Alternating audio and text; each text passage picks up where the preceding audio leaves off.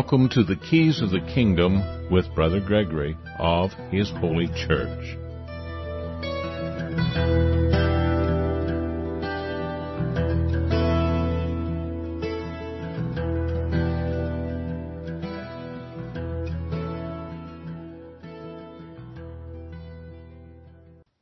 Welcome to Keys of the Kingdom. I'm Brother Gregory, and again, we're going to be talking about the Kingdom of God. In talking about the Kingdom of God, uh, we're going to look at Exodus uh, 13. We've done Exodus 12, but we're going to do a little bit of a review. We're going to talk a, about a little bit of what's in the news today and what's going on in life because there really isn't any point in understanding Exodus, understanding history, unless we apply it to the now.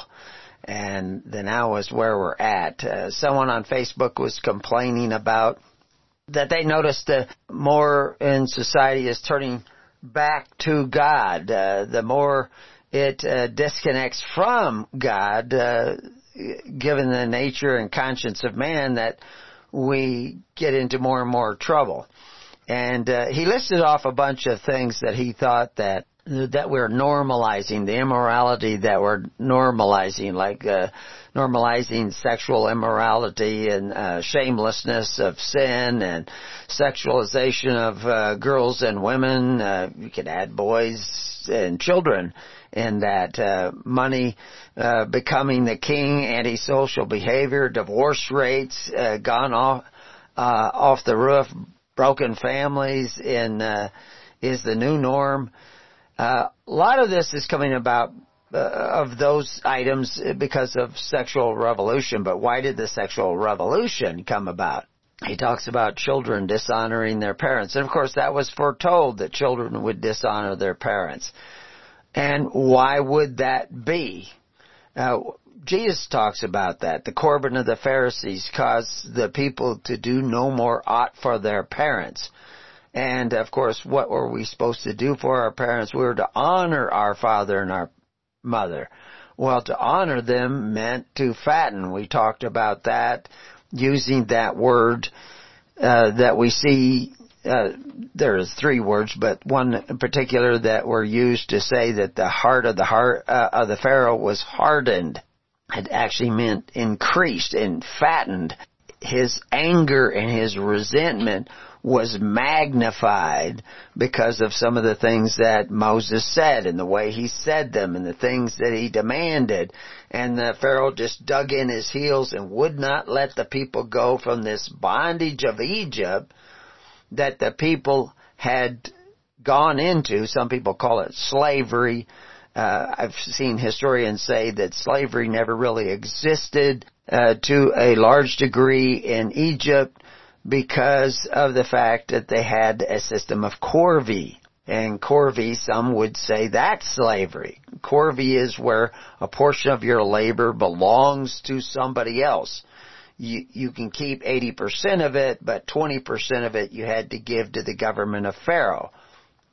That's a system of corvée. Corvée is a French word that has to do with statutory labor. So if if you don't have a right to 20% of your labor, you're back in the bondage of Egypt. There were a few more elements to that.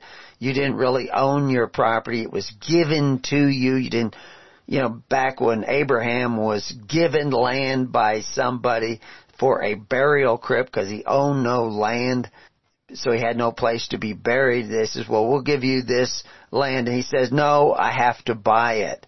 And he paid out, they, they count out this substantive coin or silver or whatever it was to purchase the land. But the land given to the Israelites by Pharaoh through Joseph was just given to them. So was it given entirely? Did they own it? No, by common law, by natural law, they didn't own it. They owned it by permission. It was given to them by the grace of Pharaoh and not necessarily entirely. And of course later on, when they finally come out of Egypt, they are given gold and silver and other commodities and they're given them that literally Philos talks about it given them in entirety. So they would actually own that. So that's reversing this process of bondage. Now, as we talked about earlier in our study of Exodus, Moses was the legitimate Pharaoh of Egypt, the guy who was there depending on what time this all took place, and we discussed that. There Velikovsky has a particular time he thinks it took place based on when he thinks there was, you know, cataclysmic action, uh, explosions, volcanoes, etc. And other people have times, and we kind of think that to some degree, uh, David Rohl has a pretty good grasp on that time, but it's just not exactly clear uh, when that time was. I think the modern Egyptologist is way off, and we, there, you know, we mentioned a, a movie, you know, uh, you know, patterns of evidence that kind of explores this and gives some very interesting bits and pieces that may shift that time of the Exodus, which if it does, if they are correct, now all of a sudden we have evidence that these plagues did take place, that there was somebody who led a large number of people out. They're excavating Avaris, which is in the area we know of as Goshen, and all that, whether or not, but you can go back and listen to those recordings and find out if that is all true. But this fellow who was mentioning all these changes that we're seeing, the divorce rate and the sexualization of children and children dishonoring their parents and uh, we no longer have the time for each other. Our elderly have become a burden instead of a treasure, which is again back to that dishonoring our parents. We're not taking care of our parents. We're not providing for our parents. And of course that was part of the Ten Commandments, honor thy father and thy mother, which means to fatten, to take care of, so that your days will be long upon the land because your children will see you do that, take care of your parents, and they will see that as a thing to do, to take care of their parents, which is you. So if you want to be taken care of by your children, you better let them see you taking care of your parents. And uh, I always remember the story. I've told this before of the uh, the uh, this couple when they were first courting. They he would go over and eat at her parents' house to get to know her. She didn't go out on dates and didn't go to, you know, the bar. That's not where she met him.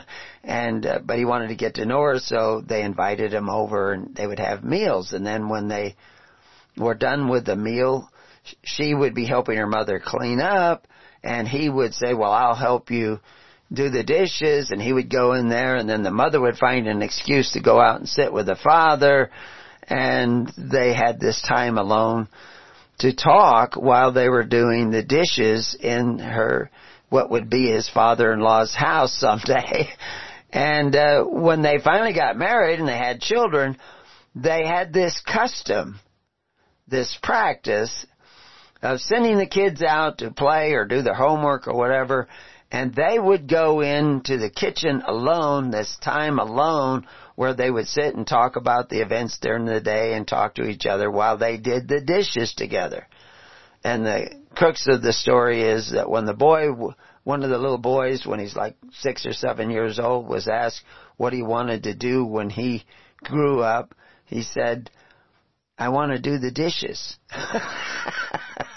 Which is, he, it was something that you know, his parents went off and did, and he wasn't allowed to be a part of it, so now he wants to be a part of it because it was out of his reach. And you can see this in primitive societies that the young men stay a period of time with their mothers and with the family and they do things around them and then all of a sudden they get to a certain age in some cultures it's 7 some cultures it's 14 or 12 and then then they can go out with the men. But they are kept from that for a period of time so that it's something they can look forward to and they want to do it. And so it's a, it's a part of the psychology of mankind that certain things are done a certain way in order to produce a psychological effect. sexual revolutions break down the family. They, they allow you, you say, well, I'm not married, so I'm going to play the field. And because you play the field, you're cheating on your spouse to be. You, are not married yet, you haven't made that commitment, but you're not even willing to wait to make that commitment. And so it creates a pattern of reaction in psychology or psychosis or whatever so that it will affect your marriage because you've you did not wait you did not look forward to it people have asked me for counseling concerning getting married and I, I in one case or actually a couple of cases I can think of where one of the party was in debt and the other one was not in debt and they wanted to get married. I said, get out of debt first. And uh, one was credit card debt, and the other one was uh, actually I think there was one that was student loans. I think most of them were like credit card debt. It wasn't like they were buying a house where you have an asset and you have um, property, but it, it's like credit card debt or even maybe paying off a vehicle which lost its value when you drove it off the lot. so they were in debt. So my recommendation was to pay off that debt first.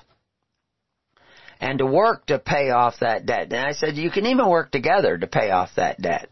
But before you get married, before you move in together, pay off that debt. And, and then get married. And that that would have set a precedent in their mind to get the debt paid off before they were allowed to enjoy the fruits of becoming married. It would have set a precedent in their mind. I can't guarantee that it would have all worked out, but in every single case that they did not wait, they had financial trouble for the rest of their married life, as far as I can remember from the people that I've, I've talked to. So, you know, when I suggested those things, I wasn't trying to make it life difficult for them. I could see that life was going to be difficult. That's not, doesn't require a crystal ball. Life is often difficult. But to get out of debt, the effort to get out of debt, that the energy that would be expended to get out of debt would facilitate the relationship that they were going to have in their marriage. It wouldn't be the only thing, obviously. Like I said, if, if they're playing the field before they get married, that's going to affect. That's going to have a pay, play a role in how they stay together. Now you can overcome all these things with forgiveness. But now, when we go back to Israel was in bondage for 400 years, approximately 400 years, they didn't know how to be free. So they were going to have to learn certain skills in order to become free and to stay free. And one of those skills was to not be in debt, not be indebted to the Pharaoh, not, not depend upon the straw and the benefits of Pharaoh. You have to remember, they went into the bondage of Egypt because they needed the benefits of Pharaoh and he put it to them, well, you don't have any more money, you don't have any more, you know, property or, you know, livestock anymore, and you still need more food. So if you agree to give me 20% of your labor to come, so that's debt. I will give you food today. And that's how they went into the bondage. Some people say, well, God made them go into bondage. Well, no, they made themselves go into bondage because the one guy that God sent in their midst that could have told them that there was a famine coming, they sold him into bondage. So one of the laws of nature and nature's God is repeated over and over again in the Bible, is as you judge, so shall ye be judged. As you, as you treat others, so shall ye be treated. If you bite one another, you will be devoured. So, understanding this cause and effect universe, whoever created it, That uh, I I listened to an atheist who wants me on uh, uh, his podcast, and that was one of the things. You know, like he he doesn't believe that there's a God. He's kind of agnostic atheist.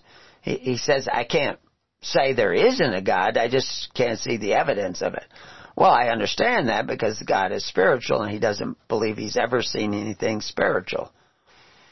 And so that, that brings up a whole question, but we'll save it for his program if I do go on it. But, uh, and we'll let you know. If you're on the network, we'll let you know, uh, if I go on that and you can, you, you can watch it, whatever. I have no idea what will come of it. but join the network and you'll get those notices, uh, so that you can see those things. Become a part of the living network and you'll even get more notices. I mean, I heard today, uh, we heard it on the news just before the show started, the Chinese are floating a balloon over the United States. you think, okay, a balloon, what is, what is that? Because we have weather balloons that come down here from time to time. And, uh, and sometimes they've had, you know, little, uh, devices on them and you can call up and, and, uh, they have a number and you can call that number and sometimes they'll they'll send you a mailer so you can mail it back to them. Sometimes we just get the balloon. but anyway, but this is a pretty big balloon. I guess the payload is like two school buses in size. Well, that could be, you know, uh, an EMP that could shut down power and communications in the United States. It could be, and some people are suggesting it's a spy satellite. Well, you all heard about that in the news. We know there is stuff going on they don't tell you in the news. And how are you going to know about it? They not they don't tell you in the in, in the government, they don't tell you in the news, they don't tell you in you may not even find it on Google uh, because we know they censor. But I have seen spiritual things. And uh I'm not going to tell everybody if if God tells me something that I'm gonna is supposed to share with the general public, I'll share it with the general public. But if He tells me something that I should share with the network, I will share it with the network. If He tells me something I should share with the living network, I will share it with the living network. Well, what's the living network? That's the people that have decided they care about their neighbor as much as they care about themselves and they are going to get together either, you know, by phone or by going over to their house or whatever, they're going to get together in a pattern of tens, hundreds, and thousands. We'll see in Exodus, I think in 13, that there was a pattern when they were leaving Egypt. We know there was a pattern developing when they had Passover. They're going to bring everybody into their house that will uh, so you have enough people in their house to eat a lamb. And they're going to share it with the neighbor nearest them. They're not going to share it with somebody on the other side of Goshen. They're going to invite in the nearest neighbors so that they can eat this lamb together in one night. This is all, all these rituals and ceremonies have a purpose to bring people together. And we will see that it is a memorial so you can pass it down what you learned in this process of becoming free people, of being captives and being set free, you will be able to pass down with the stories that Moses is writing in the Bible. But if you don't understand some of the elements of the story, you may not understand the story. And one of those elements we talked about last week, which was leaven. And, and we talked about what, uh, Prager, Dennis Prager, uh, part of Jordan Peterson's, uh, look at Exodus, what he thought leaven was or why it was leaven. And other people had their little input. But we told you last week what leaven really was all about and it's easily discovered. I mean, everybody can get a concordance and look it up. Look up what words are there. Look up the original, you know, early Hebrew text. We talked about that too. I'm using the Masoretic because it's tied to the King James. But we can go back to more ancient forms of the Hebrew, back to Paleo-Hebrew or Proto-Hebrew, and we will find the evidence of the same thing in the same words, such as the word that we have for leaven.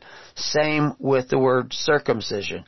And same with a lot of the different words that we bring out of the Old Testament, like Corban, and bring into the New Testament because we see the word Corban in the New Testament. And of course, Corban means sacrifice, and the sacrifice of the Pharisees was making the Word of God to none effect. In this cause and effect universe, that's kind of a bad thing because it's the Word of God that giveth life, and if it's not the Word of God, then you're not going to have life. And of course, we take that all the way back to the story in Genesis of the Garden of Eden, which is this place we call the Garden of Eden, and that place had two trees that God put there. And some people complain about, well, why did he put that tree of knowledge there if we weren't supposed to eat of it? Well, you could sit in its shade. Uh, you could maybe climb around in its branches. you know, of course, we're talking about a metaphor here. But the tree of the knowledge of good and evil is that that that's pretty much your brain. and, and God gave you a brain. But He gave you a physical brain, you know, with dendrites and connections and everything, which if you kind of drew a picture, you know, you've seen the little uh, pictures of the inside of a person, their nervous system kind of looks like a tree you know, double trunk tree. You know, two legs go up in this tree and goes up into your head. Well, that's the tree of knowledge.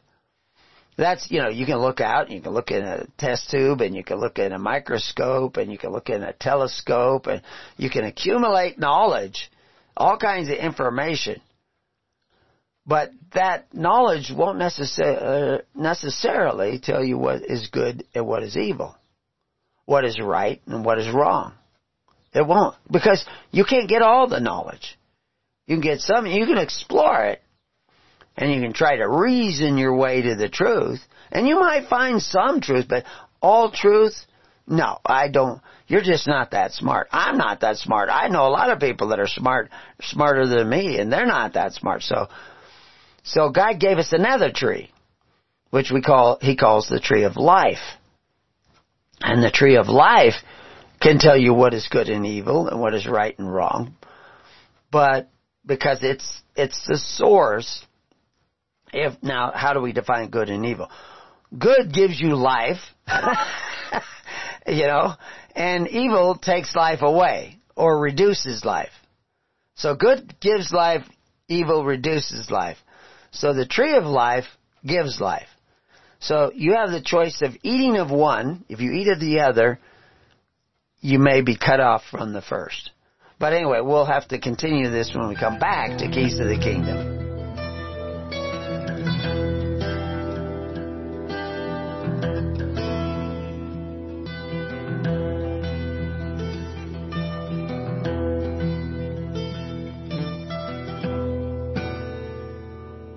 Well, welcome back to Keys of the Kingdom and uh, we're looking at uh, well we were looking at uh, these listed off things that uh, someone saw that was taking such a toll on the world. And he says that uh, that we needed to be concerned about this because it affected our eternal life uh, which depended upon the fact that we need to be engaged in repentance. Well most of the people that deal with some of these things, the, the sexual perversions and the immoralities and the dishonoring of parents and all these things, they don't really understand the context of them, but they try to overcome them. I mean, like Ted Bundy, uh, would constantly feel terrible after he had done one of his terrible deeds.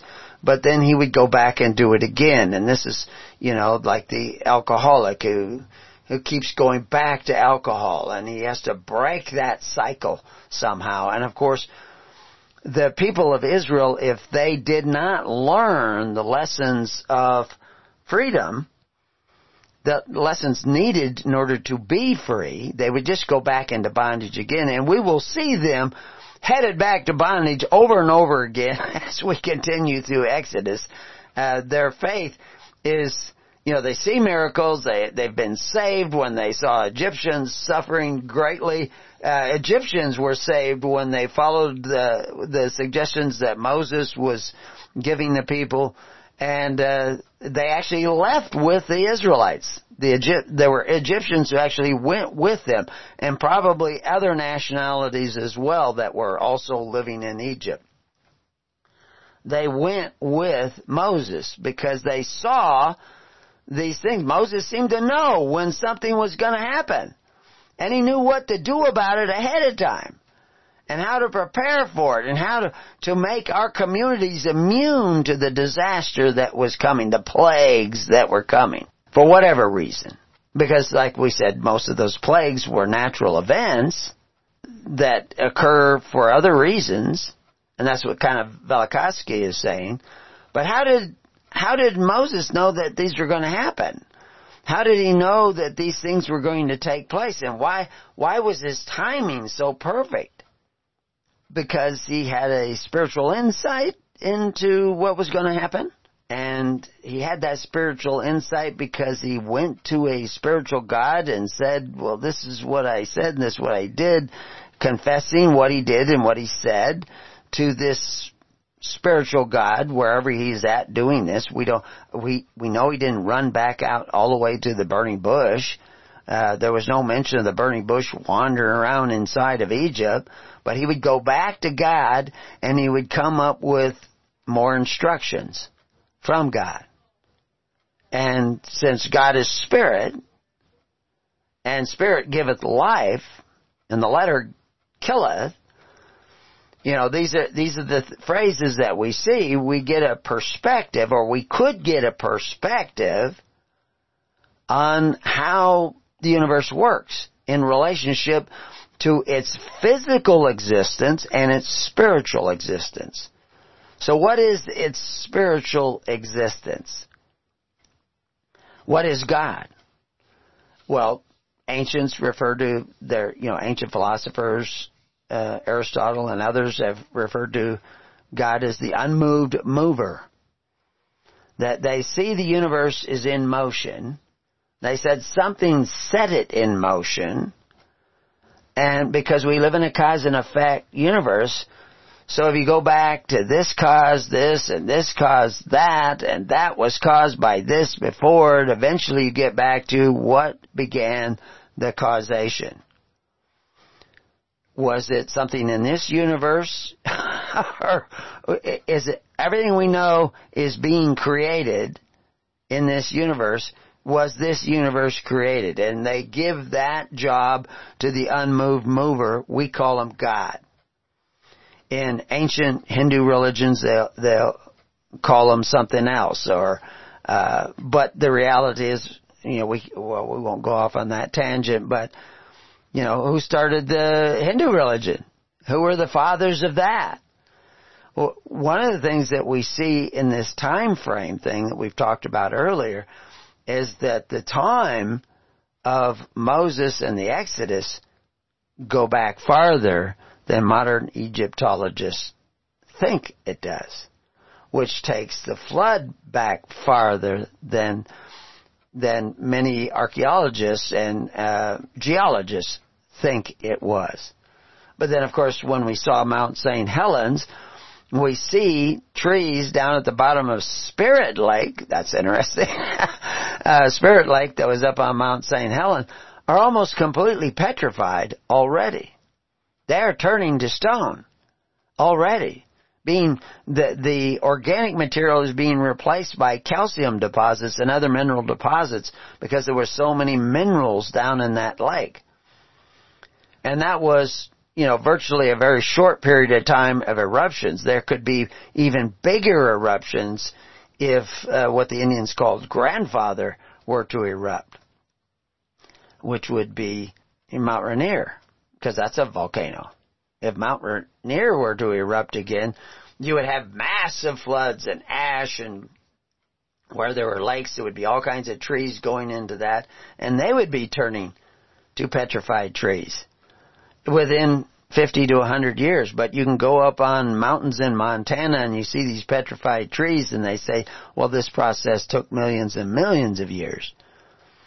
But we know that processes that normally we would have thought if you went to geology school, I went and took geology courses with the University of Southern California and you know, we would go out in the field and they would show us different things and they would say, well, this took millions and millions of years to form these layers. You can go up to where Mount St. Helens erupted and you will find the same layers created in a matter of hours. Not millions of years, but in a matter of hours. And if you were a geologist and you just walked upon them, you know, uh, years ago now, and you saw them, you would say, based on my understanding of geology and geomorphology, the, these rock layers took millions of years to form, yet we know they took place in a matter of hours, actually creating rock in with layers and then cutting through the rock. and it all happened within a matter of, you know, a few days at the most. And uh, it's still going on to some degree. I mean, the rock formations aren't being made all the time, but the original explosion created all kinds of areas that are like solid rock with layers and layers, and the layers are folded in some places. And if you looked at that, based on what they've been teaching for a hundred years in geology school, you would say, well, that's uh, that took millions of years to form. so, anyway, we have a perspective when we look back at the Bible. You know, uh, what what did God? How did God make the world? Well, God is spirit, and if you don't see things spiritually, you you may not think God is spirit. You may think something else, but cause and effect. Something created it. So that creation is actually ongoing in our day to day life, which is why Moses is going to teach you the song of Moses and Christ was teaching you the song of the Lamb because if you sing those songs, and we're not actually talking about a tune, we're talking about a harmony, that you will benefit from it. If you don't sing the song, you will obviously not benefit from it. If there's a light in your room and you don't turn it on, you will remain in the dark. If you turn it on, you will see the light. That's just, it's that simple. So, all these bad things that this individual was talking about that our eternal life is supposedly dependent upon, what is the real problem? If we just try to stop this thing that we're doing that would be called bad or wicked or sin, we often find it almost impossible to stop. We keep going back. We might stop for a while, but then we might go back. And you might be able to stop some of them, but then there's others, etc. Well, almost all of these problems that he's listing off that have really magnified a great deal, they've always been around because mankind is always at different levels, different groups of people are at different levels of growth and, and degeneration. And we've talked about what degenerates a society and what, according to philosophers, you know, a hundred years ago, a thousand years ago, uh, two thousand years ago, what degenerates a society is covetous practices. Well, that's really good. A covetous practice where, where because of your desire for benefits and, and the desire to receive them at the expense of your neighbor or the next door neighbor, the next nation over, or whatever, because you want to receive those benefits at their expense, that's coveting your neighbor's goods. And it's the covetous practices that bring you into bondage. That's how the Israelites went into bondage. They coveted their brother's position in the family. You had this higher position in the family, the coat of many colors. His father was entrusting him with this position. And they were jealous of that. And they coveted that. And they, they just decided to get rid of their brother. Fortunately, they didn't kill him, because then they would all be dead now, based on this law of cause and effect As you judge, so shall you be judged. But it's the covetous practices that has brought them into bondage.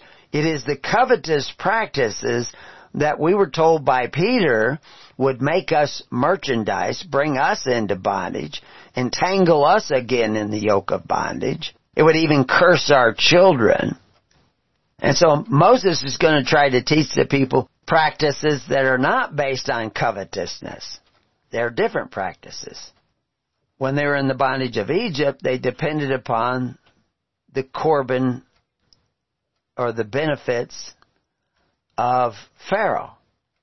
Now they weren't going to get those benefits of Pharaoh. They were cut off from those benefits of Pharaoh, but they still had to pay their tally of bricks. So if they had a need for benefits, they had to get them somewhere else. They had to get their straw somewhere else. And they had to work together to do it. And they had to, as all work requires sacrifice. You know, sometimes you see the sacrifice required for work dripping off the end of your nose, or at least running down your forehead. Uh, or you'll feel it when you you come home and sit down and then try to move again. You say like, "What happened to my muscles?" Well, you sacrificed them. That's what you did. You worked. And now, but the sacrifice for others, that's what Corban is all about. It's sacrificing for your family, for your neighbors, and for your neighbor's family. But the Corban of the Pharisees was making the Word of God to none effect. It was still sacrifice. But it wasn't based upon love. It wasn't based upon choice. It was based upon the force of Herod and the Gabbai and Mordecai officers of Herod who would go by and make sure you gave your fair share. And it's that covetous practices that has set us up for all these other symptoms, which are just symptoms of the disease of covetousness, of desiring to take a bite out of your neighbor through men who exercise authority. You have built a city of blood. I have numerous articles uh, cities of blood that you can that you read on this subject. We have articles on Corban You can read on this subject. Well, Pharaoh's Egypt was cruel. It was grievous. City of blood. Where they were in this bondage and it got worse and worse and worse. Now they were to come out and there was this talk of leaven and leaven not only has to do with yeast, but it also has to do with cruelty and grievousness and violence. Well, getting the yeast out of their house and out of their hearts was about doing something that isn't based on forcing your neighbors to contribute to your welfare through a legal system, through Pharaoh, etc., but through your heart through free will offerings. And this is what Moses is going to be teaching the people. Now, it may not be all what you're taught when you, or what you read when you read the Bible. You see, because the author, the Bible itself is not inspired. The Bible's a book. It's just sitting there. You can't inspire a book, it's just pages. The authors were inspired. And they wrote things down.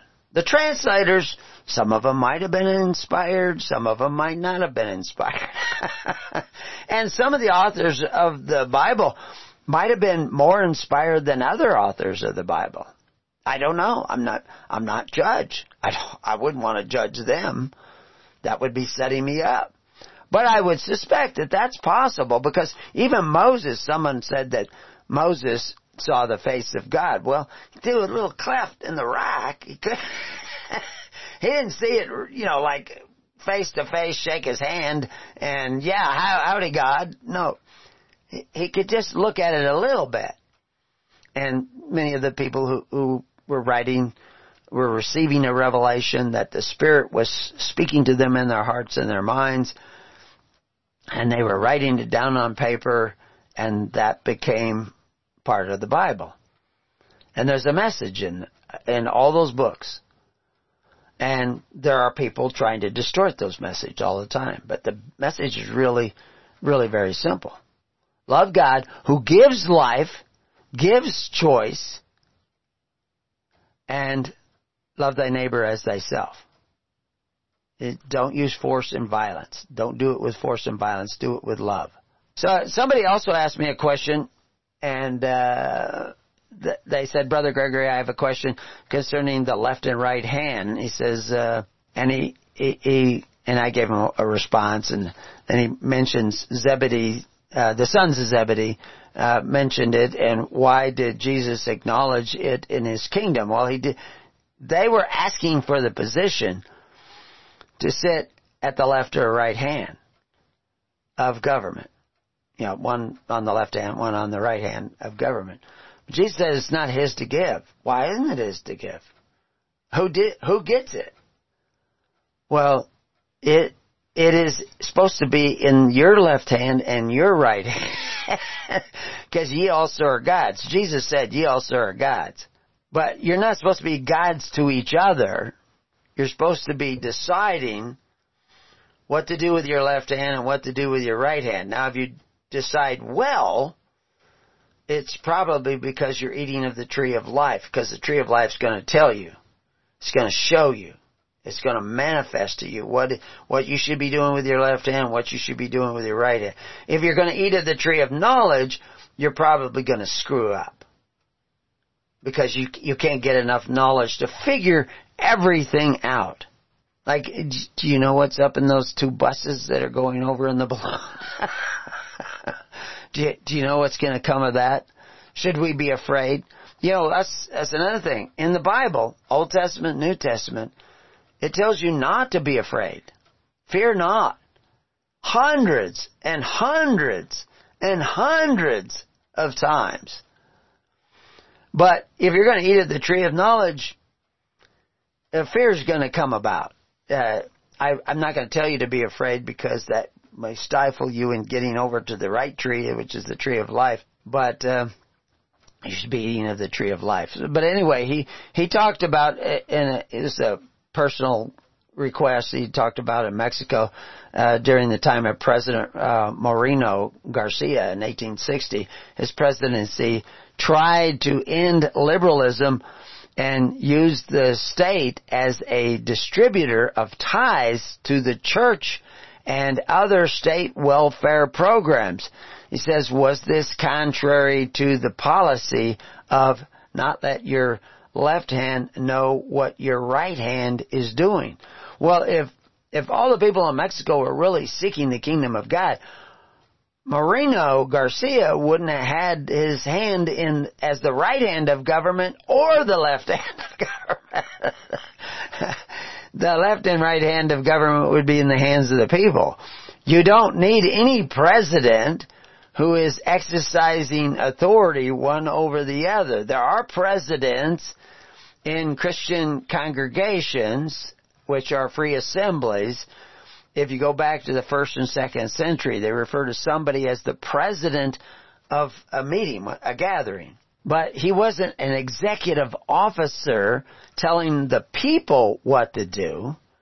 He was the executive officer who decided what to do with what the people freely chose to give him because he was a stone of the altar and of that particular gathering. And there might, if, it's a big enough gathering, there are probably several stones there. Stones of the altar. When you have to go back and study the altars to find out what the stones of the altar were, because they were always living men. That they, the rocks that became stones of altars were just to represent those men.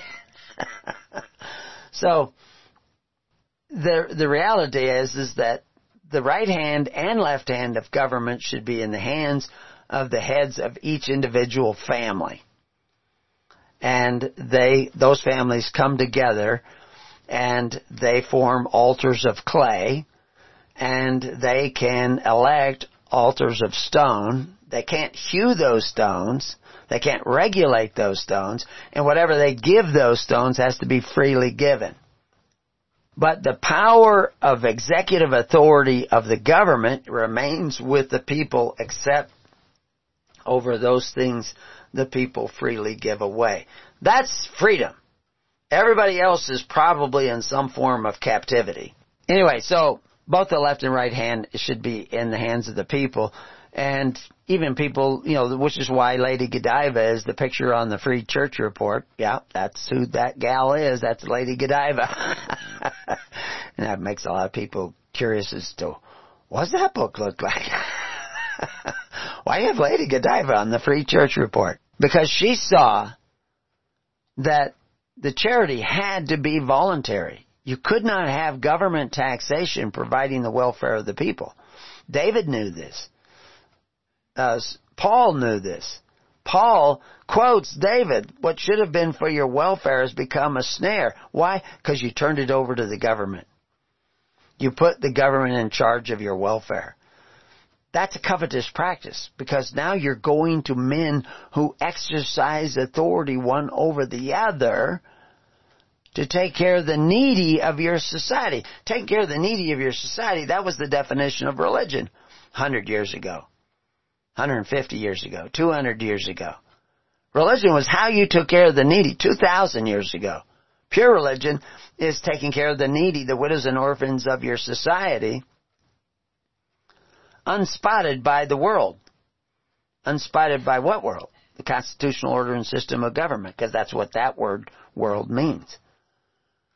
And this is why Jesus says in Matthew 20, 20, then came to him the mother of Zebedee, children with her sons worshiping him and desiring certain things of him. And he said unto her, What wilt thou? She said, saith unto him, Grant that these two sons may sit, the one on thy right hand and the other on the left, in thy kingdom. Jesus answered and said, You know not what ye ask. He, he doesn't give it. God gives it. Uh, if you actually believe in God. If you actually go the way of God and he, he, talks about a cup that has to be drank from, and he, of course he's talking about his sacrifice and the sacrifice of the individuals who may sit on the right hand and left hand side of God's government, but actually eating of the tree of life and obediently subjecting themselves to this spirit that gives life. But Jesus goes on just shortly after his response to the mother of Zebedee when he heard that they they were moved uh, with indignation against these two brethren. Jesus called them unto him, and he said something very specific. And we'll look at that when we return to the keys of the kingdom, and then we'll get right into Exodus 13.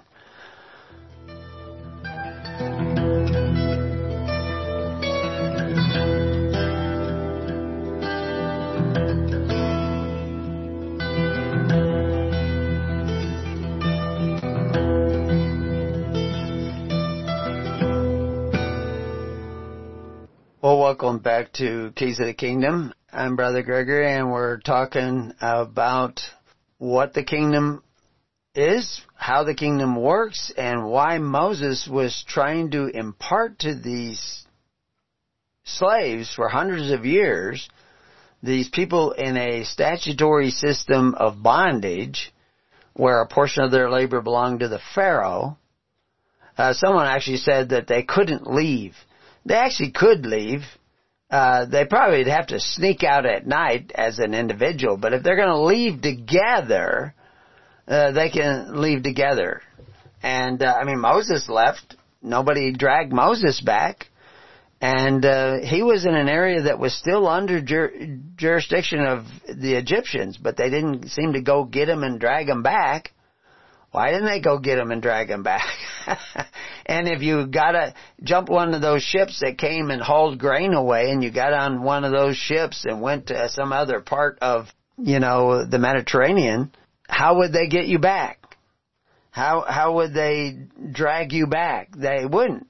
Uh, you were you were actually free because you got outside of their jurisdiction. I mean that happened all the time during American period of slavery. If you were in the South and you were a slave, uh, you could you could get up north uh, my great great grandfather smuggled slaves in the Underground Railroad and was kicked out of the Quaker Church, but then he was let back into with a bunch of other Quakers who did believe in the Underground Railroad, and uh, they were called the Schism Quakers, and so he became a Schism Quaker. and uh, and uh, eventually they let him back in after the Civil War was over. But uh, I mean, his great grandfather was kicked out of the Quaker Church because he joined the Virginia Regiment. So, so we, we've been kicked out of churches one after another for centuries now. but uh, the the fact is you have to go according to your conscience, but uh, your conscience needs to be plugged into that tree of life, to that spiritual reality that shows you what is right and wrong without climbing around in the tree of knowledge. You, you can have knowledge, and certainly I have a certain amount of knowledge that allows me to read and look up words and everything. But I couldn't look up all this stuff if something wasn't guiding me and saying, well, look here, look here. You know, the same process of trying to find water in the ground, you know, divining water in the ground. Should I drill my well over here? Should I drill my well over here? and, and, uh, you know, I, like I said, I have a well on one side of me that's 17 gallons a minute, a, a well uh, over the other direction that's about 28 gallons a minute, 30 gallons a minute. But I told him drill drill my well right here. I had a spot, one foot circle spot. I actually marked it with a cow pie, so you know how big a cow pie is. And I said drill right there. And he drilled right there and he says, we went through a crack in the ground and we got 900 gallons. so how did I know to do that? How did I know who to marry? Uh, how, how do I know what job to take and what job not to take? Uh, well, I could, I could make an educated guess by logic, but I've seen, I've seen uh, things that I have to make decisions on that I had no knowledge of, and I go off the leading of the Holy Spirit, and it guides me. When I'm lost at sea, when I'm lost in the Canadian North Woods, I say, well, I think I gotta go this way. Come right out where I need to go. But it's actually what, it's not really where should I go? I'm asking, like Moses goes to God and asks God. Now a lot of people can say they're doing that. Are they doing that? Are things working out for them? Well, maybe that's evidence that they're not really asking the real God. they're not really eating of the real tree of the, of life the tree of the Spirit. They're eating of a tree that they've constructed in their minds with doctrines and dogmas given to them by men. And so I come along and I say, you know those doctrines you got, uh, that ain't what it says. Now why do I attack their delusion? So that they actually turn around and seek the tree of life and I show them ways in which they can do it. And this is what Moses is going to be doing, is showing them ways to do it. This is what Jesus is doing. Here you got these, the, the mother of the Zebedee boys is saying, we want to be rulers in your kingdom. My son here on the left and my other son here on the right. And they thought that was a good idea because that's pretty much what the Pharisees had been doing. Ananias had been put, putting one son after another in the position of high priest. He had five sons and he put this one in and then he put this one in and then he put this one in and he was all out of sons and he still needed to put another one in. And you know he put in? His son-in-law, Caiaphas. he put him in. But that's not the way Christ's kingdom worked. Christ isn't going to put anybody in those positions. Jesus isn't, well maybe Christ is, but Jesus isn't. Now what do I mean by that? Well, Christ means the anointed. Anointed by who? Anointed by the Holy Spirit. Jesus the man, he's not gonna do that. Moses isn't gonna do that. Moses wants God to do it, and Moses knows, Jeremiah knows, Ezekiel knows, Paul knows, Jesus knows. God's got to put you in those positions and he will give you the power of those positions, but you, you won't have the power like Saul, the power that drives men mad. So what did Jesus say after he sees these guys all upset about these two brethren trying to take this position of power because they're a little jealous. They want that position too, at least somewhat they want it. But Jesus says, call, he actually called them unto him and he said, Ye know that the princes of the Gentiles exercise dominion over them, and they that are great exercise authority upon them.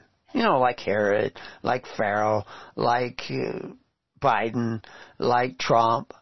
These are, they exercise, they're even called the chief executive officer of the United States. So they exercise authority. But in verse 26 he says, But it shall not be so among you.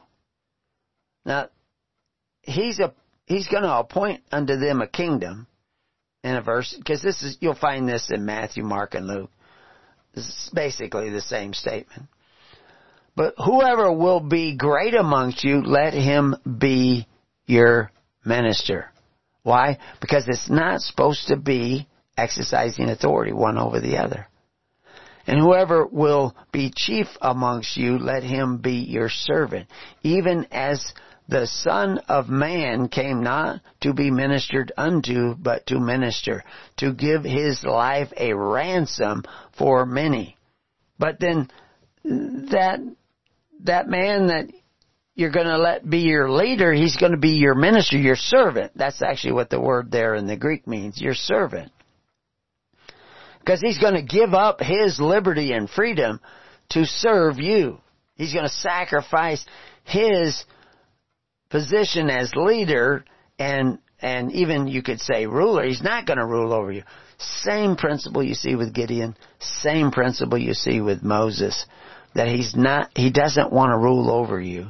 He wants you to connect with God, the spiritual God, the Spirit of God, and that will guide you. Now, that, you may not always know the reason, but that God is reasonable that God is rational. God didn't make the flood. The flood was coming. The flood, God knew, God had already had his satellites out. No, I'm just kidding. God, God knew that something was going to cause a massive flooding and uh, extinction of lots and lots of people and animals and everything. And so he's tried to tell the people, and he tried to tell them through Noah. Noah listened. Noah, Noah built a boat. And he, he tried to tell other people, but they didn't want to listen. They wanted to keep eating of the tree of knowledge. We don't see any flood coming. We don't see any clouds coming. We don't see any trouble coming. You know, Pharaoh, I don't see any trouble. I don't believe in your God. I don't know your God. I don't see any plagues coming. The plagues were coming. And they're coming again. Because we haven't learned those lessons. But anyway, quick reference to some of the things that we talked about before, like Matthew 16:11. How is it that you do not understand that I spake it uh, not to you concerning bread that you should beware of the leaven of the Pharisees and of the Sadducees? Then understood they how that he bade them not beware of the leaven of bread, but of the doctrine of the Pharisees, of the Sadducees. What was wrong with their doctrine? It was based on force. Forcing the contributions of the people in a system set up by Herod and the Pharisees. And so, this is really the same thing that Moses is talking about when he's talking about leaven, because the same word leaven that we see the, that represents the yeast in a sourdough bread also represents violence and cruelty and grievousness. That you're getting the leaven out of your bread means you have to go to operating by faith, hope, and charity, not force, fear, and fealty, which is what legal charity does, which is why Lady Godiva said, no, we can't take care of the needy by legal charity, by forced charity, which is why Alexis Tocqueville said it, why Polybius said it, why Plutarch said it, why so many people have said it, and it should be obvious for you. So I, I, I saw in my notes here, I have uh, the leaven of Constantine, the leaven of Ambrose, and the boys of the Creed. I refer to them as the boys of the Creed. We'll talk about them at another time. So doing this sacrifice of a whole lamb was to bring the people together, to start them to think a different way. And one of the things that Jordan Peterson was talking about as he was going through Exodus was the sacrifice must include blood. And, you know, I've seen people say, you know, so why, why do people have to sacrifice a, a dove, a, a, a, turtle and a dove? It's actually a turtle dove is what it, it means. The same word in the Hebrew for turtle dove means a piece of your estate. You have to actually give up something of substance when you have to make one of these sacrifices. And now where does that sacrifice go? Is it burned up? No, it takes care of the other people. And it becomes that sacrifice where you give a token, you know, to the poor, because this is what Corban was for, is to take care of the needy of society and pure religion. This is what the Levites were doing when they were serving the tabernacles of the people. This is what the altars of stone were doing. They were taking care of the needy of your society to create the social bonds of a free society and that sacrifice is your sweat, your toil, your blood, things that you produced. You had to give it up to God by giving it up to take care of the neighbors and serve the tabernacles of the people, the, of the congregations of the people. This was a system operating by faith, hope, and charity. And that word Corban draws you near because it's from a word that means draw you near, but it has to be free will offerings. And this is what Moses is going to be teaching you. This is part of the tune of the Song of Moses that you need to learn. And if you do it any other way, you will suffer the consequences of doing it those other ways. So anyway, let's get right into 13 because I don't know if I'll have enough time if I don't get right into doing it. so, so anyway, the, uh, this, uh, Exodus 13, uh, I, the first heading is consecration of the firstborn. And I went through a, lot of that and a little bit of it as a review because leavened bread's going to come up, sacrifice is going to come up, redemption is going to come up. And so we need to know what all these things mean in relationship to what. But you have to understand Moses is now going to be talking about the government of God rather than the government of Pharaoh. Because the Bible's mostly about government mentions religion four times. Now, it has a lot of stuff in it about religion because it has a lot of stuff in it about how you take care of the needy of society. And that's what religion was. Pure religion is doing it without using force and violence. Without using men who exercise authority. Because Christ forbid us to do it that way. We're not supposed to pray to the men who exercise authority one over the other. You know, to give me bread, give me welfare, give me, uh, you know, gifts, gratuities, and benefits. Even Plutarch, a Roman pagan, knew that the guy who gives you gifts, gratuities, and benefits is, is the greatest destroyer of liberty.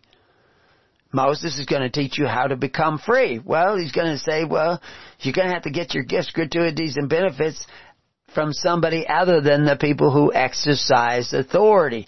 They've already got a taste of this during the plagues. You're going to get a taste of it during the plagues that are coming. But if you start coming together, you'll start learning the lessons of liberty. You'll start setting in motion the spirit in your society that leads to freedom. Because you're not free now. You're all back in the bondage of Egypt. So the Lord spake unto Moses, saying, Sanctify unto me all the firstborn whatsoever openeth the womb amongst among the children of Israel, both man and of beast. It is mine. Wow. So what does this sanctify mean? it means uh, to set apart. I, I heard people saying, "Oh, you know, holy means this and holy means that," and and uh, no, it just means consecrate or set apart or dedicate. That the firstborn is supposed to be dedicated to life, not just his own life, but the life of others. The life he's supposed to love his neighbor and be the facilitator of that love for the rest of the family, for the the second born, the third born, the fourth born, the fifth born. Now, man and of beast. Now we can go and look at that word beast and there may be a couple of different meanings to it, but we'll just, we'll just take it as animals. Because it seems to be talking about animals later on. But uh, it could actually mean more than just animals. But like I said, we'll, we'll look at that at another time. So how do you set that aside to serve God? Well, you sacrifice it. Why? Sacrificing now, and now if you think sacrificing an animal is about piling up stones, slitting the throat of a goat or a sheep, and setting it on fire and burning it up so that the smoke goes up to heaven, you need to go back and study our articles on altars of stone and clay and find out what the altars really were because they always were about how to take care of the needy around you the community nearest you. That's always what the sacrifices were all about. The, the sheep were to be sacrificed and eaten and shared with others. It wasn't just to be burned up. I know you have that picture in your head, but that's why I wrote a whole book, Thy Kingdom Come, and uh, articles like Sacrifice of Soph- through Sophistry. Uh, but you just have to go read that because we don't have time for it right now. Verse 3, And Moses said unto the people, Remember this day in which ye came out from Egypt, which is actually the house of bondage. Out of the house of bondage. Uh, he has a word there that it, actually as, as a verb could mean servant. Could be manservant, bond, bondsman, bondage, bondservant. You were a bondservant. You were in that system of corvée, where a portion of your labor belonged to the gods of Pharaoh. In other words, Pharaoh is going to collect that 20% and he's going to redistribute that wealth according to his decision because he is the God of that redistribution. That's, that's how he operates. He is the God of that redistribution. For by strength of the hand, of hand, the Lord, Yahweh, Yahweh, the existing one, this unmoved mover, this God that is built in to the law of nature, is the God of nature and the law of nature, brought you out from this place. There shall no leavened bread be eaten. Now he actually says leavened bread be eaten. Or again, why are you doing that? So that you remember this day. This is just the ritual. No leavened bread is to be eaten to help you remember this day. It goes on, this day came ye out in the month of Abib, and it shall be when the Lord, Yahweh, shall bring thee into the land of the Canaanites and the Hittites and the Amorites and the Hivites and the Jebusites, which we, he sware unto thy fathers to give thee a land flowing with milk and honey, that thou shalt keep this service in this month. Again, why? This is the ritual so that you remember how you got out of bondage. You should also remember how you got into bondage. Jealousy and envy of your brother. Selling your brother into bondage so that you wouldn't have your brother in this position. So he goes on now. This is also that you remember. Seven days thou shalt eat unleavened bread. In the seventh day shalt be a feast to the Lord which again is the existing one. This force, this unmoved mover who is already built into the law of nature all around you and will, if you violate that law of nature, consequences will take place. Now those consequences we call, you know, bondage. Could be, that's what took place with them. It could also be what we call the wrath of God. The wrath of God is the consequences of going against the law of nature. And nature's God. People think that, well, I just need to be rational and reason. But the law of nature is synonymous with right reason. And if you understand how the law of nature works, I mean, if you jump off a building, 40 story building, for 39 stories, you're like falling. you're like flying with style. But you're falling with style. But when you hit the sidewalk, so what killed you? Did gravity kill you? Did the law of nature kill you? You chose to jump off. I guess you killed yourself. It wasn't, don't blame it on nature. Don't blame it on the law of nature. If you sell your brother into slavery, you'll go into slavery. If you take away the rights of your neighbor, your rights will be taken away. If you covet your neighbor's, if you bite your neighbor, you're gonna end up being devoured. Cause you got a lot more neighbors. If they all bite you, there's nothing left. so anyway, seven, unleavened bread shall be eaten seven days, and there shall no leavened bread be seen with thee, neither shall there be leaven seen with thee in all thy quarters. Now, if you know the Hebrew word for leaven is actually a word that can also mean cruel, and also can mean grievous, can also mean violent, then you would make the connection in this ritual that you should not have any violence or cruelty or grievousness in your quarters, in your house. Right? You'd make that connection. And thou shalt show thy son in that day saying, this is done because of that which the Lord did unto me when I came forth out of Egypt.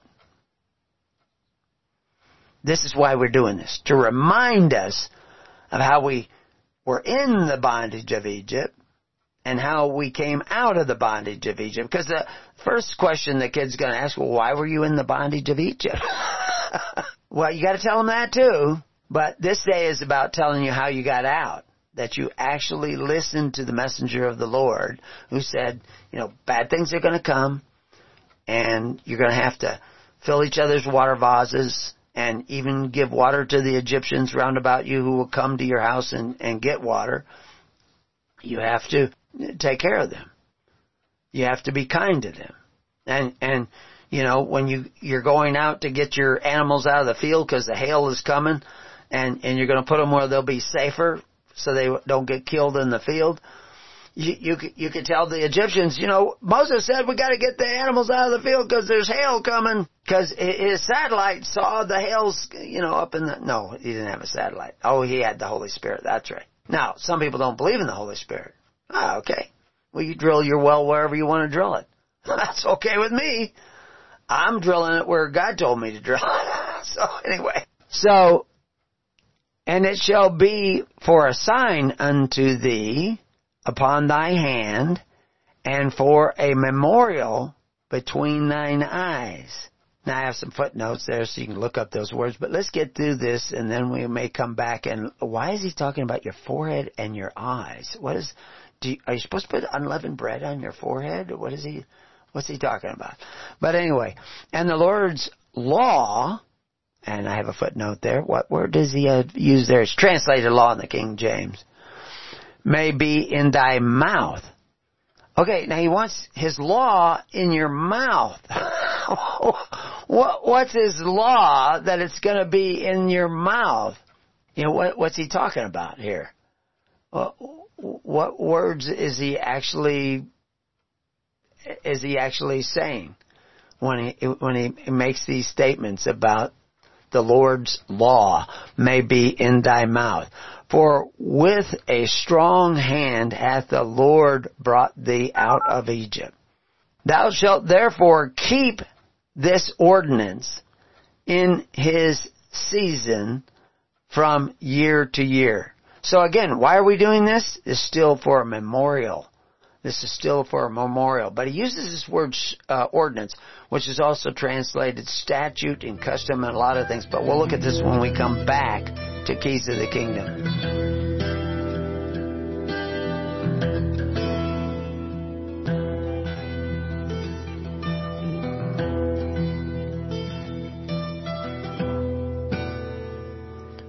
Well, welcome back to Keys of the Kingdom. So in this first nine, we we saw that uh, he says that the Lord's law or direction, that actually is the word Torah, may be in thy mouth. For with a strong hand hath the Lord brought thee out of Egypt.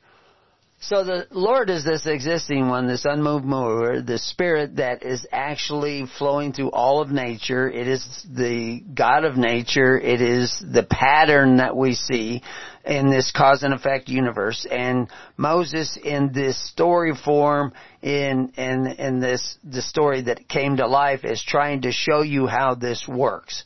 And he will constantly go back to this.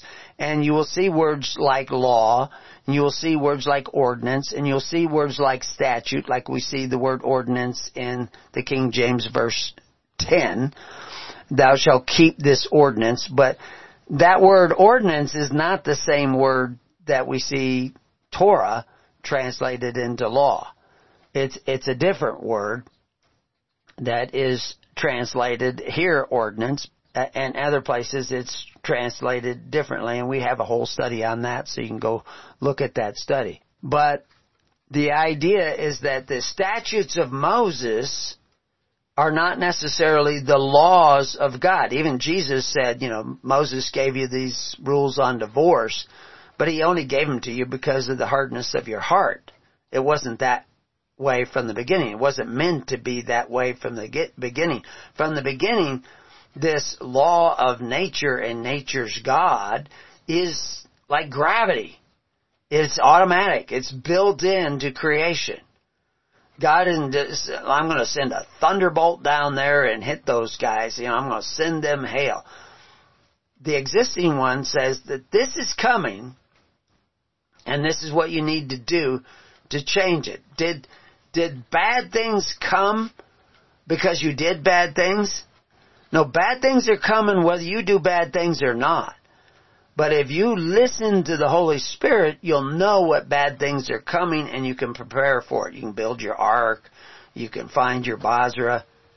You, you can do whatever it is that is necessary to overcome what is coming. And this is a part of your spiritual life is actually connecting with the Spirit. A lot of people don't believe that there is a Spirit. They don't believe that there is a spiritual reality that is behind the physical reality that they see. They only see the physical. I, I have to touch it. I have to feel it. Well, you know, there's Thomas was such a man, a doubting Thomas, but he he was learning. God was patient. Christ was patient with him. But he will not strive with you forever. You have to realize that there is an actual spiritual. But when you see that word ordinance, when you see that word law, you may need to know what the original inspired author meant by those things and not just go off of what the Pharisees and the boys of the creed are telling you. And how do you know who to listen to? Well, you're supposed to listen to the Holy Spirit. You're not even supposed to listen to me. I mean, you can listen to me. You can listen to anybody. I'm not restricting you. But all I can give you is knowledge and information. And you take that knowledge and information, that's from the tree of knowledge. The only thing that's going to help you decipher what knowledge to adhere to and what it means and how you should adhere to it is the tree of life, which is the Holy Spirit. And so how do you get to the Holy Spirit? Well, that's what Moses is trying to impart to you. Is the first thing you have to do is Stop depending on legal charity from men who exercise authority one over the other. Start looking to create an alternative system based on faith, based on hope, based on charity, which is love. Because you're not going to be free till you set your neighbors free. The reason you're in bondage is because you put your brother in bondage. You, you, you taxed your neighbor to get free stuff, to free bread, free health care free schooling. free all kinds of stuff. The, I remember years ago they wanted to build a health clinic in North Lake County. And they approached me on it.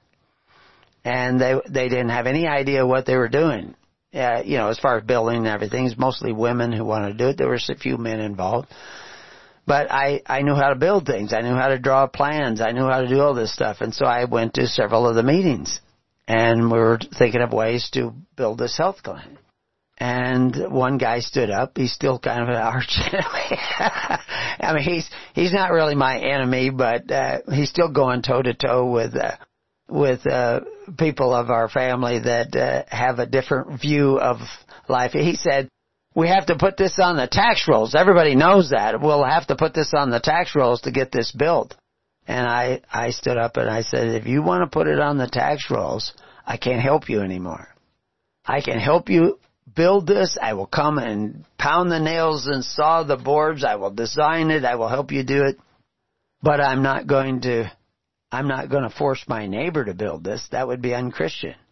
I'm not going to go to men who exercise authority one over the other and say, will you take money away from all my neighbors so that we can have a health clinic here? That would be antichrist. And I told this to several of the people. Some of them just got an absolutely stupefied look. and some of them just, just played denial. Well, I heard yesterday they've eventually built a health clinic. It's closing. Because nobody hardly uses it. Nobody cares about it. It all came from tax dollars. Nobody had to sacrifice to build it, which takes us back to what I talked about at the beginning of the program. Sacrifice is what draws you near success free will sacrifice is an investment in your neighbor, an investment in the convalescent home, an investment in the health clinic. Then it would still be open because you would have invested in it. But no, you just put it on the tax rolls and now it's closing its doors. It won't be there anymore. So this is, I, I predicted it. How did I predict it? because I understand the law of nature and nature's God according to what the Holy Spirit tells me. so, anyway, so that's what Moses is going to be trying to teach the people, but he wants them to have this memorial. And it shall be when the Lord shall bring thee into the land of the Canaanites. You'll need this. You'll need to understand how this law of nature works.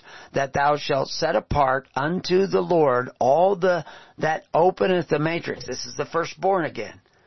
And every firstling that cometh of a beast which thou hast, hast, the males shall be the Lord's. So the firstborn males shall be the Lord's. So that means you have to sacrifice them. And he goes on to say in verse 13, and every firstling of an ass thou shalt redeem with a lamb, and if thou wilt not redeem it, then thou shalt break his neck, and all the firstborn of man amongst thy children shalt thou redeem. So, when the firstborn of your children and the firstborn ass, you don't sacrifice them. You don't kill them. You don't serve them on the altars of your, you sacrifice the lamb. And that lamb will be eaten by the needy of your society, by the poor of your society, by those people who don't have enough. You'll be sharing with them. So you don't have to kill, I mean, you don't want to eat the donkey you, you, you will, that you'll kill a lamb and you can keep the donkey and use the donkey as a, a beast of burden. It doesn't have a cleft hoof anyway. You're not supposed to eat the donkey. but you don't want to, that donkey's worth more alive than as a meal. So you redeem it by killing a lamb instead. You don't kill your son, you redeem him. So this has created a flow of gifts to the altars, the priesthood of that society. They had a priesthood already. They were already organized. They had one back in Goshen. They have one now. Aaron was part of that priesthood. It's, it's going to be refined more and we'll see that in subsequent chapters. But now they're going to have a flow of food to go in to take care of those that don't have enough. Because you got the poor, you got the elderly, you got the disenfranchised, you got the cripple, You're taking everybody. Some people are not wealthy and they're going to have needs and you're going to share with them and you'll have something to share with them because every newborn there's going to be another lamb to share. So everybody's going to celebrate every newborn because they know there's going to be a feast. they know there's going to be meat to share. Everybody's going to be happy. Everybody's going to be happy for you because you just had another baby. Nowadays, oh, it's bad. You're overpopulating. Well, of course, you're not overpopulating anymore. We're facing population collapse now. Verse 14, And it shall be when thy son ask thee in time to come, saying, What is this? That thou shalt say unto him, By strength of the hand of the Lord brought us out of Egypt from the house of bondage. Uh, is this another one of those deals where he repeats and then he says so many words and then he repeats? Well, I'll let you do that math. Verse 15. And it came to pass when Pharaoh would hardly, and the word there is kasha. Remember there were three words, so I have it there. And if you're looking at preparing you, you can see that. Let us go that the Lord slew all the firstborn in the land of Egypt, both the firstborn of man and the firstborn of beast. Therefore, I sacrifice to the Lord all that openeth the matrix being males, but all the firstborn of my children I redeem. So, this whole ritual is not only supplying for the needy, it's also a ritual to help you remember what happened. Now, let's go back real quick to look at this. We won't go into great detail. We'll, we'll save it for later. But it says the Lord slew all the firstborn in the land of Egypt. Well, this is why I asked you, when a guy jumps off a building and hits the sidewalk, what killed him? The gravity? God created gravity, so I guess God killed him.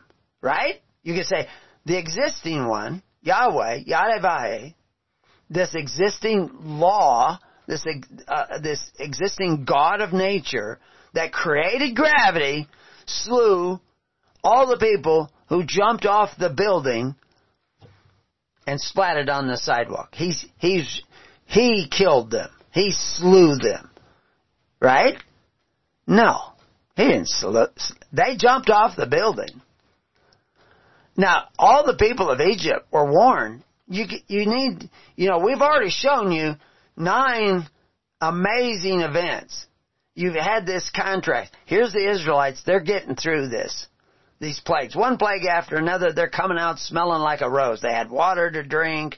They, they didn't get uh, pestered by frogs.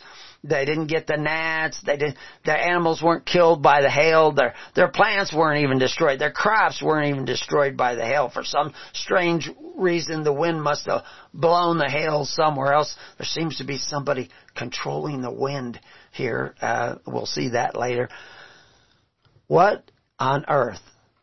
Did God slay those firstborn? I mean, that's the way you read it, because you're not reading it in the Hebrew. Or did the existing laws of nature, something happen that the firstborn were dying, which could have been avoided had they listened to Moses, who was sent by God so that they didn't all have to die? Did God harden the heart of the Pharaoh? We've gone through that. No, the, the Pharaoh dug his heels in because he was so full of pride and vanity. He, he did not want to let the people go. You have to remember they had been contemplating and already aborting the male children and, and oppressing the people. They were all for that. So wouldn't it follow, according to the law of nature, that they would be oppressed? What did Moses say when, when the Pharaoh said, if I see you again, you, you're gonna die. You and your brother are gonna die. I'm going to kill you. He put death on the table. And all the people who followed him put death on the table. If they had followed Moses, because there were Egyptians who followed Moses, probably put the blood on their doors too. They didn't die. Now, exactly what was happening, we'll have to go into that, that's on a need to know basis. Why some people died and some people didn't. But don't go blaming it on God because you jumped off the building. Because you followed Hitler. Don't blame that. Don't, you know, what's coming in the Ukraine, don't blame that on God. Those are your choices. You put Biden into power. You say, well, I didn't vote for him. Why are you even in a democracy? But we won't go there. So anyway, this is all to be a memorial, and it shall be for a token upon thine hand and for a frontlet between thine eyes, for by the strength of hand the Lord brought us forth out of Egypt. So again, there's that reference to the frontlet between your eyes and, your hand, the strength of hand of the Lord, uh, and upon thine hand. What what is that connection? We'll have to get into that later, and we will. But uh, I'm just setting you up. Verse 17. And it came to pass when the Pharaoh had let the people go that God led them not through the way of the land of the Philistines, although that was near.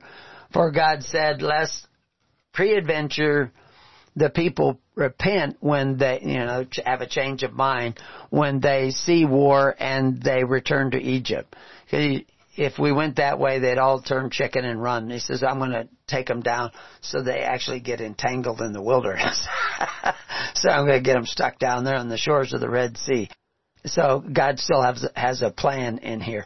And of course, this is all written by Moses. So Moses is putting this down. You know, it's not like God's up there like, see, if we go this way and, and then I think I'll put them over here. No. It, we're all on the chessboard of creation. We're all, whether we like it or not, to go by the rules of the law of nature and nature's God. And these things are already set in motion. Some people step back far enough that they can see the patterns.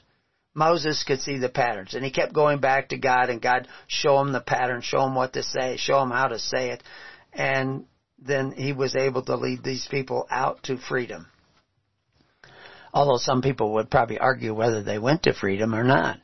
But he was trying to show them how the law of nature can set you free. And because God can set you free through the law of nature, and nature's God. But you have to understand how it works. And of course, we've made several references to that. Verse 18, but God led the people about through the way of the wilderness of the Red Sea, and the children of Israel went up harnessed out of the land of Egypt. And Moses took the bones of Joseph with him, for he had straitly sworn the children of Israel, saying, God will surely visit you, and ye shall carry up my bones away hence with you. So he, he told them already that uh, Joseph way back that this was going to all take place. How did he know that? You know, he said, well, Moses said that we don't know that he really knew that. Well, I think he really knew that. Because I've seen things far off. I think that's really a possibility. But if you haven't, Heather, maybe you'll be kind of the doubting Thomas. Okay, that's fine.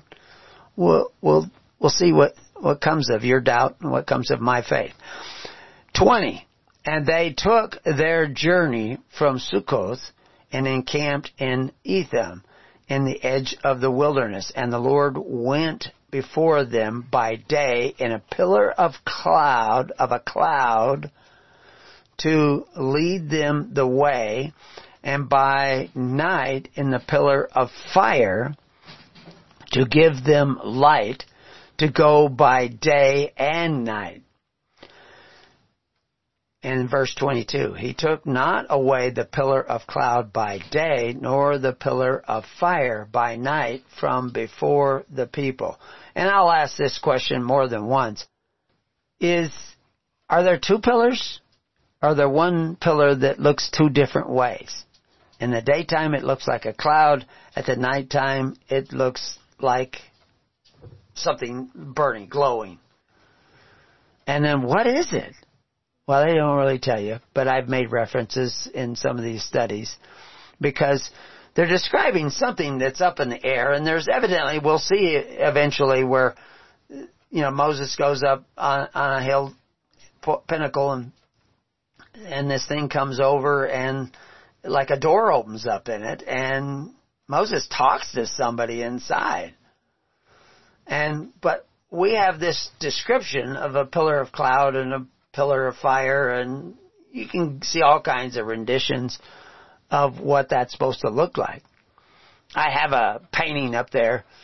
I think it's a painting. I don't know, maybe it's from the movie Moses or the movie Ten Commandments with Charlton Heston. I don't know.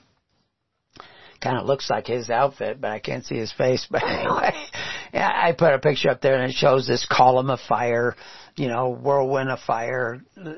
That may not be what it looked like at all. But that's not important. Any more that it's important that you get all the yeast out of your house during Passover.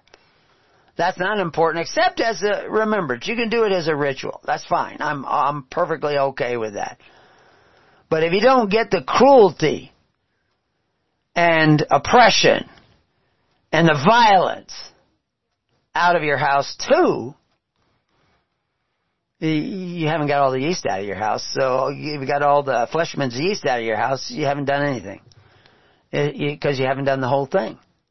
So you got to get the cruelty out too. And then the idea of sanctifying the firstborn to remind us of the fact that this is life and death.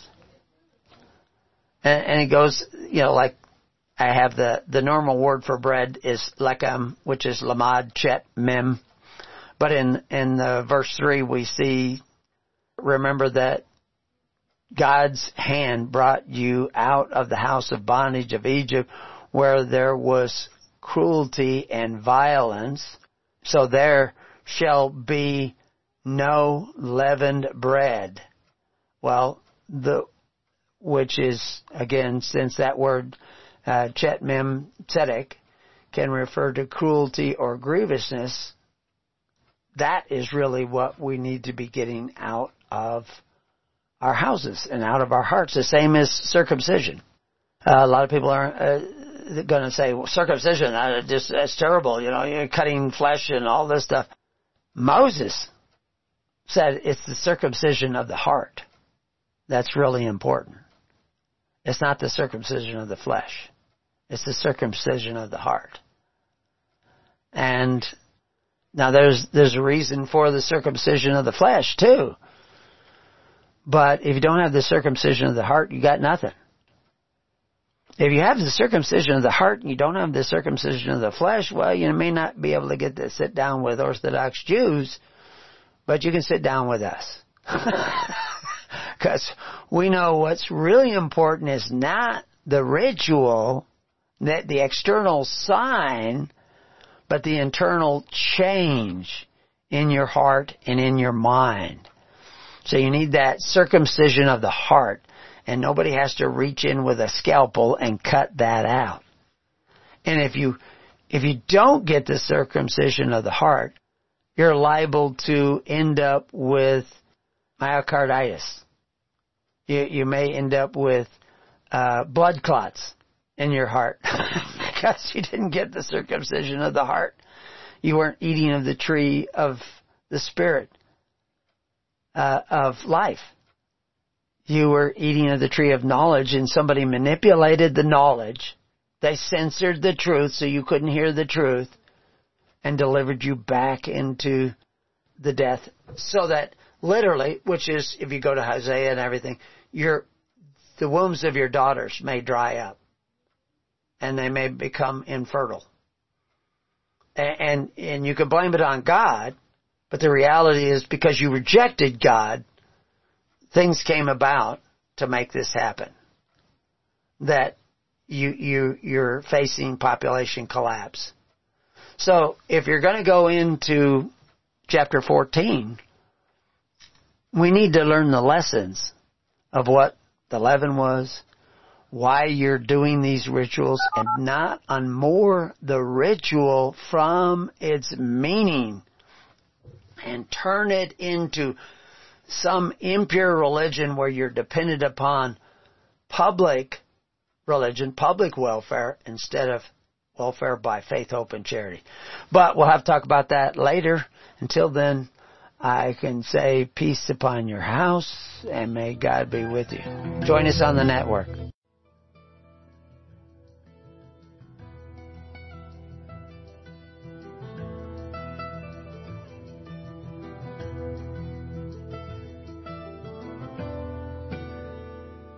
You have been listening to The Keys of the Kingdom with Brother Gregory of His Holy Church. For more information on the educational ministry provided by His Holy Church and Brother Gregory, including services, counseling, lectures, books, and other audio materials, please write to His Church at Summer Lake, Box 10, Summer Lake, Oregon 97640. You can also find us on the web at www.hisholychurch.net.